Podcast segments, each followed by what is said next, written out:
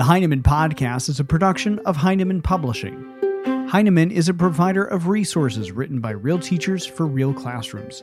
Heinemann values teachers as decision makers and students as curious learners. Discover the path to lifelong professional learning at Heinemann.com. Heinemann, dedicated to teachers.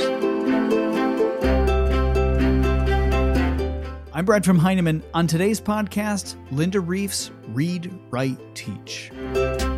Yesterday, I was going about my morning trying to write something important in my head, and by lunchtime, I'd forgotten everything I wanted to say. As I sat at my desk reaching out for what felt like a distant memory, I remembered something Linda said about her students writing notebooks.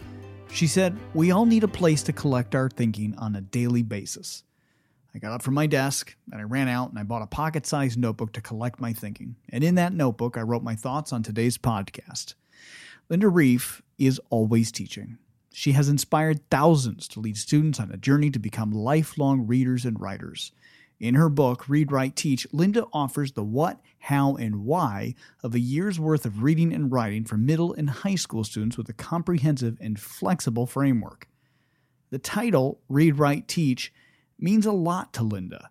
She says it reflects how much her students teach her every day. I wanted the title to this book to really be a strong title saying that um, we are reading together as teacher and students. We are writing together as teacher and students.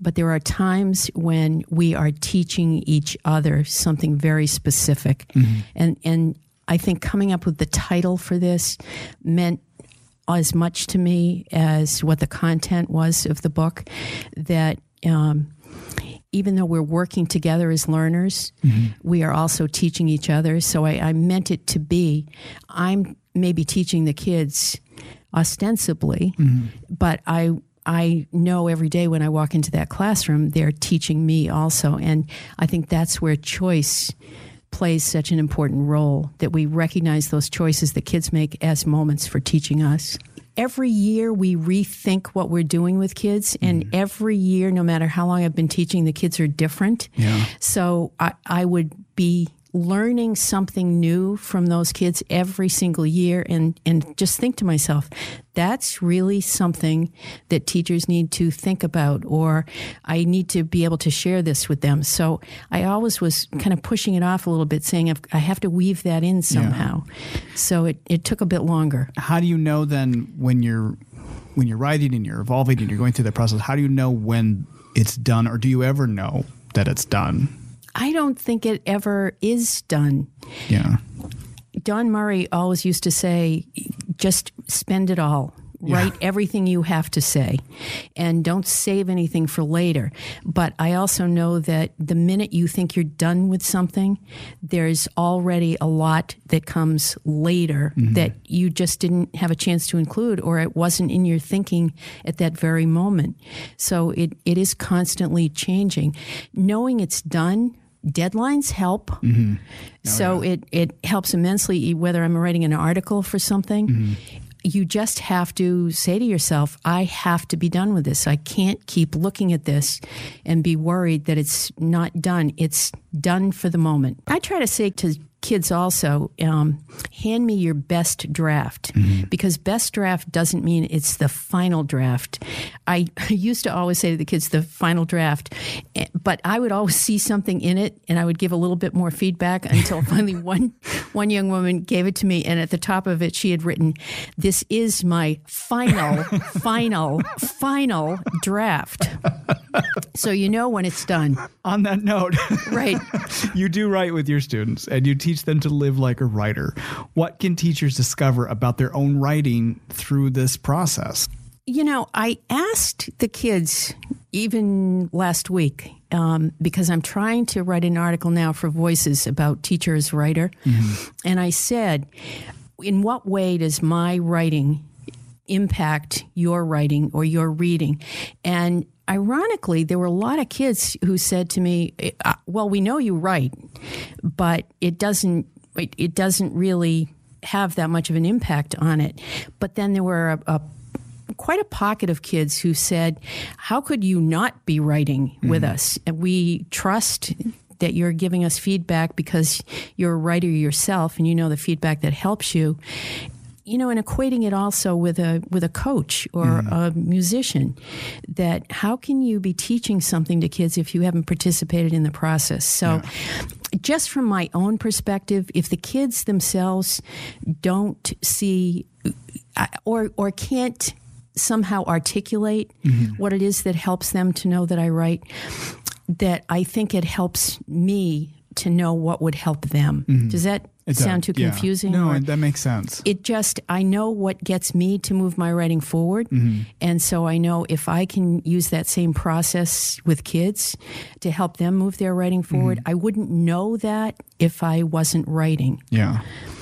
But um, they know I keep a notebook and that's really important to them seeing that I value that notebook also so I can look back for ideas. Yeah. So I, I think it does have an impact. So it's really living that process. oh, absolutely. Yeah. Absolutely. Well, one of the kids, Emma, at the beginning of the year, I don't know, somehow maybe three to four weeks into every year, somebody will look me up on Google. And all of a sudden, one of the kids went, Oh my God, do you know how many pictures there are of you oh. on the internet? And I went, well, yeah, there are a few. And immediately 25 kids all gathered around this one computer and they're all looking and Emma goes, you wrote that book? You wrote all those books? You are not a fake teacher. How did you respond? And she didn't well, she didn't mean that to be mean yeah. to either me or any other teacher. It's she very just, honest response. She just meant to say, I believe, she just meant to yeah. say, you are what you teach. Yeah. You actually participate in this process that you're trying to see, um, you're trying to help us yeah. make the best that it can be. Absolutely. So, yeah. and I don't think we all have to be published authors, but I think we have to go through some of the process yeah. the kids go through. I mean, when we're doing quick writes, I can't sit there collecting money for books that they're buying through yeah. Scholastic or some other source, but I certainly can. Um, I can be doing the quick write with them mm-hmm. and show them that there are many, many times that that's how I come to writing myself. Well, let, us actually talk about quick writes. Um, you you do write about it and rewrite, teach about how effective it is, um, and I I know having attended your workshops that it's a favorite of people who attend. They love your quick writes. So why are they so effective with your students? What makes them so effective with your students? Well, I I think what happens for the kids is many, many kids will come into a classroom and say, I have nothing to write about. Mm-hmm. They think nothing exciting has ever happened in their lives. But I started thinking about 15, 18 years ago. I read something in one of Don Murray's books where he said, write fast mm-hmm. without thinking about it. And I thought, it's got to be more than just a free write. What if, particularly for these kids who struggle the most, that I see just staring into space when I say write for five minutes? Mm-hmm. If what if I put up a piece of writing that was short and complete and gave them an idea? Um, and I'm so I'm picking pieces of writing that are short enough that I think they can connect to, mm-hmm. and saying borrow a line and just write off that line no matter where it leads you. Mm-hmm. So I'm giving them something to hold on to. And I think that's why it's so effective with the kids. They they don't know they're going to write about that when they come in the room, but they see the possibilities because I'm trying to connect them to that one line that they can build off of. Mm-hmm. Ralph Fletcher um, has said to me, he calls it riding the wave of someone else's words. Mm. And by the time you take that to a next draft and a next draft, sure. You can get rid of the line that you borrowed or the line that you took from yeah. somebody else's writing because now you're working on your own. Now it's yours. Right. Yeah. You say that a writer's reader's notebook is at the core of everything you expect from your students. Why is that so important? I just truly believe they need to save what they're thinking. And if they've got no place to save it, they've got no place to look back on it and say, wow, that I where did that come from? Mm-hmm. I'm I'm going to use that idea. The notebook just becomes this treasury mm-hmm. of saved ideas that you don't know on Monday that you might be using that on Thursday, mm-hmm. but if you haven't saved it somewhere, you there's nothing to look back on. The other thing that I think it does, it lets kids really value and teachers value their words. So as you're collecting them, you're saying to them, you know, even if you think this is not going anywhere, I value what you have to say and I value what you're thinking, and you may not know where you're going to end up with this, mm-hmm. but at least we've got it collected here somewhere. And that's why I think it's it's just so important for them to keep some kind of notebook or journal, not a diary, mm-hmm. because they're going to be sharing it with me and sharing it with peers, but a place to collect that thinking on a daily basis. And it also you have to do a lot of writing to get some good writing. And Yeah. so I want them to have this volume of writing that they're working from. Well, and it seems to me it also values the time for writing too, Absolutely. and it just Right. sends that signal how important that is. Yep. Well, it also gives them a place because the other thing, they're doing the quick writes in there, so they're mm-hmm. saving those. They're also responding to the reading that they're doing, mm-hmm. so they begin to see the connections too. And I'm saying to them, what do you notice the writer does? Mm-hmm. What are the craft moves that this writer makes in this particular book that you might try in some of your writing? So it, it's just trying to marry Yeah. reading and writing um, in, in a significant way, but an informal way. Mm-hmm. How do you approach a student who is reluctant to the idea of the writer's reader's notebook? there are a number of students who they don't like keeping them. Mm-hmm. I just, I, I mean, it's showing them mine. It's showing them other kids' notebooks. It's, um, I, I don't know. It's this constant prompting that this this is your material that you're going to use at a later date to work from and if we don't start saving it y- you are going to have a hard time finding the writing and the thinking that you'd like to build on so um, it's constantly talking to the kids too. It's uh, we're doing drawing in there um, and i've certainly knelt down next to kids who have never wanted to write in that notebook eh, for the first few weeks of the year and said tell me what you're thinking. Just tell me and i'll I'll write it for you and hand it back to them. One of the kids a few years ago, and, and this is what keeps me doing this with the kids also, is that I knelt down next to him. I said, and he'd been blank for the whole week. He mm-hmm. just sat there staring. I, he couldn't even pull a line Oh, wow. from something to write from. And so I said, Well, tell me what you're thinking. What about that line? Tell me what that brings to mind for you. And he told me, and it was terrific. I wrote it down. I handed it to him in his notebook, and he looked at it and he read it and he went, You are such a good writer. I said, No, those are your words. Yeah. You did, but so they don't believe it. I, I think if we can make them believe that they've got good things to say in a unique way, um, maybe it takes kneeling down next to them for a couple of days in a row to show them that. Where where do they lose that confidence? I think part of that is lost when when previous years everything they've had to say is corrected, mm-hmm.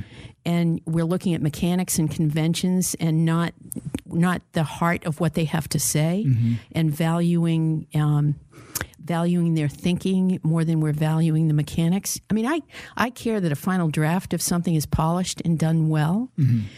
but I want them to first know that they've got important things to say that they can put into writing. Right. And, and if they don't believe they've got anything important to say, they're not going to. They're, they're not going to build on that. And, and the other thing, though, I think is I'm still stymied that we continue to give kids topics to write about. Mm-hmm. You and I both know that if you hand me some mundane topic, arbitrary topic, I'm going to have a really hard time Yeah. writing about it. Oh, and I think far too often kids are given the topics to write about instead of giving being given some choices. Well, and and and that goes to what choice is, and just how limiting choice can be today. And and choice is obviously a very centerpiece to a lot of what you do as well. Right. Well, I I mean I think I give kids choices but very often within a frame because it may be that we're looking at memoir or mm-hmm. personal narrative, personal essay, and I'm asking them to attempt that, but I'm not giving them the topic within that genre. Same thing with the persuasive piece. I'm not giving them how do you persuade somebody to anything if it isn't something you feel strongly about. So w- within that frame, mm-hmm. Even also under the constraints of what we have to do sometimes in schools, there can be a lot of choices. Same thing with books. With the reading they do, um, kids can fake their way through a book in every single way you can imagine. but if you can give them choices about what they're reading and start to offer them some possibilities in book talks, then um, then I think they're actually reading. Mm-hmm. One thing, you know, helping students realize that they do have opinions worth writing about, you you talk about vote with your feet, and I I love this idea of vote with your feet. Can you talk a little bit about what that is? Well, actually, the intern that I had three years ago, Emily, um, said let's let's bring this into the classroom because she had heard about vote with your feet, and mm-hmm. I'm not even sure where she learned that, but um, we we were talking about doing persuasive argument writing with the kids, and every one of them said, "I have nothing I care so deeply about I could argue it." so we we got talking and said, "What if we just brought in five or six topics ourselves that we think they could connect to, and we know full well they have a very strong opinion about it." Mm. And so the voting with your feet was just okay. If you strongly agree with this topic that we tossed out into the classroom, you stand on the right side of the mm. room. And if you disagree with it, stand on the left side. And if you're way in the back, it's because you really, you're not quite as vehement about it as if you're standing right in the front. I am really not in favor of mm-hmm. this. And we talked about and asked them to explain just while they were on two sides of the room why you agree with this, why you disagree with this. And before we were done in this 20 minutes, every one of the kids had had a very strong opinion about five or six different topics. Oh, wow. And it just helped us step into what are some other topics that you feel strongly about. So it was moving, mm-hmm. um, but also giving them something to hold on to as they moved. As Linda mentioned in our conversation, Don Murray gave her the advice to spend it all, and she did. There's a wealth of online resources that accompany Read Write Teach, and you can gain access to all of them through Heinemann.com. I'd also encourage you to follow Linda on Twitter at Linda M. Rief, all one word, on Twitter. My thanks to Linda for her time today. Be sure to subscribe for more podcasts and follow Heinemann on Facebook, Twitter, and Instagram. Plus, you can get a daily teacher tip right on your phone directly from Heinemann authors by downloading the Heinemann Teacher Tip app. All this and more on Heinemann.com. Thanks for listening.